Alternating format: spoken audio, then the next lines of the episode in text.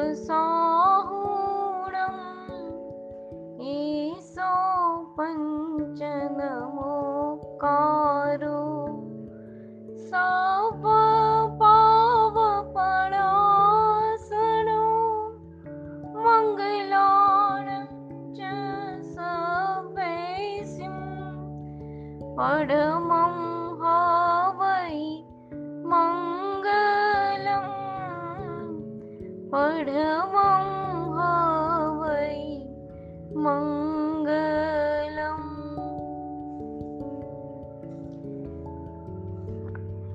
પ્રણામ પુણ્યશાળીઓ આજે આપણે પાર્ટ ફિફ્ટી વન ક્ષેત્ર દેવતાની સ્તુતિ લઈએ છીએ સ્ત્રીએ બોલવાની છે એ સ્તુતિ લઈ છું જૈન સૂત્રના અર્થ રહસ્ય પ્રેઝન્ટ તો શરૂ કરીએ છીએ પાર્ટ ફિફ્ટી વન ક્ષેત્ર દેવતાની સ્તુતિ. સ્ત્રીઓએ બોલવાની છે, તે લઉં છું. એનો પરિચય છે. સાધુ સાધ્વીજી ભગવંતો જે ક્ષેત્રમાં રહીને પોતાની સાધના આરાધના કરે છે, તે ક્ષેત્ર દેવતાને ઉદ્દેશીને આ સ્તુતિ રચવામાં આવી છે. તેથી તેનું નામ ખિતદેવ્યા થુઈ છે. મોક્ષ માર્ગનો સાચો સાધક એ છે. કે જે કોઈના નાના સરખા ઉપકારને પણ અવસરે યાદ કર્યા વિના ન રહે. આ જ વાતનું સમર્થન આ સ્તુતિમાં જોવા મળે છે.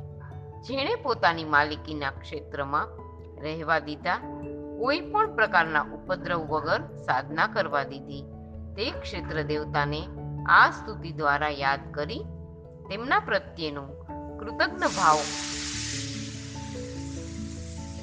અહીં વ્યક્ત કરવામાં આવ્યો છે. સાથે સાથે તેમને પ્રાર્થના પણ કરવામાં આવી છે કે હે ક્ષેત્ર દેવતા, આપ ભવિષ્યમાં પણ અમોને સાધનામાં અનુકૂળતા કરી આપો. દિવસીય આદિ પ્રતિક્રમણમાં શુદ્ધ દેવીની સ્તુતિ બોલ્યા પછી આ થોઈ બોલાય છે.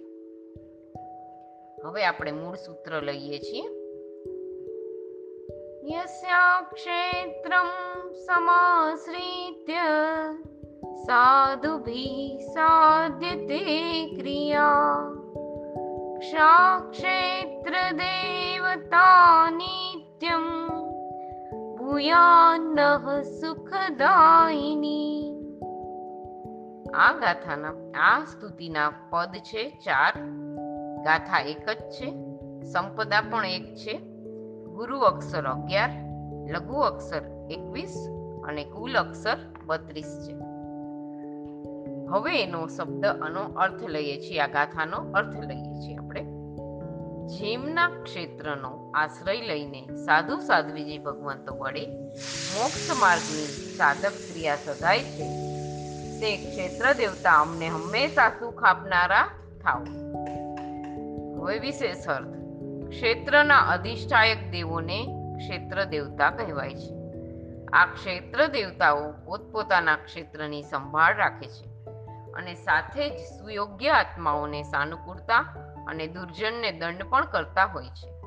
મોક્ષ માર્ગના સાધક, સાધુ, સાધ્વીજી ભગવંતો જે ક્ષેત્રમાં નિર્વિઘ્નપણે આરાધના કરી રહ્યા છે, તેમાં તે તે ક્ષેત્રના ક્ષેત્ર દેવતાનો પણ ઉપકાર છે. આ દ્રષ્ટિએ ઉપકારી એવા ક્ષેત્ર દેવતા પ્રત્યે કૃતજ્ઞ ભાવ વ્યક્ત કરવા જ આ સ્તુતિમાં સાધક કહે છે કે, હે ક્ષેત્ર દેવતા આપનો પ્રભાવ સાંભળી અજ્ઞાની ભક્તો આપની પાસે ભૌતિક સુખની પ્રાર્થના કરે છે. પણ શ્રુતના માધ્યમે મને આજે ભૌતિક સુખની અનર્થકારિતાનું ભાન થયું છે. તેથી હું ભૌતિક સુખનો નહીં, આત્મિક સુખનો અર્થી છું. મારે આપ પાસે ભૌતિક સુખની નહીં, આત્મિક સુખની યાચના કરવી છે. જાણું છું કે આત્માની સુખમય અવસ્થાને પામવા મારે સ્વયંમાં સાધના કરવી પડશે. છતાં, આપ જો સાધનાને અનુકૂળ ક્ષેત્ર પ્રદાન ન કરો, તેને નિરુપદ્રવ ન રાખો, તો હું સાધના કેવી રીતે કરી શકું?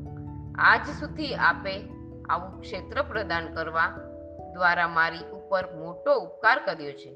તે બદલ હું આપનો સદા માટે ઋણી છું અને આપની વિનંતી કરું છું કે ભવિષ્યમાં પણ મને સાધનાને અનુકૂળ રહે તેવું ક્ષેત્ર પ્રદાન કરવા કૃપા કરશો. અહીં આ સ્તુતિ પૂરી થાય છે. જીનાજ્ઞા વિરુદ્ધ કંઈ પણ બોલાયું હોય તો મિચ્છામી દુક્કડમ પ્રણામ અસ્તુ.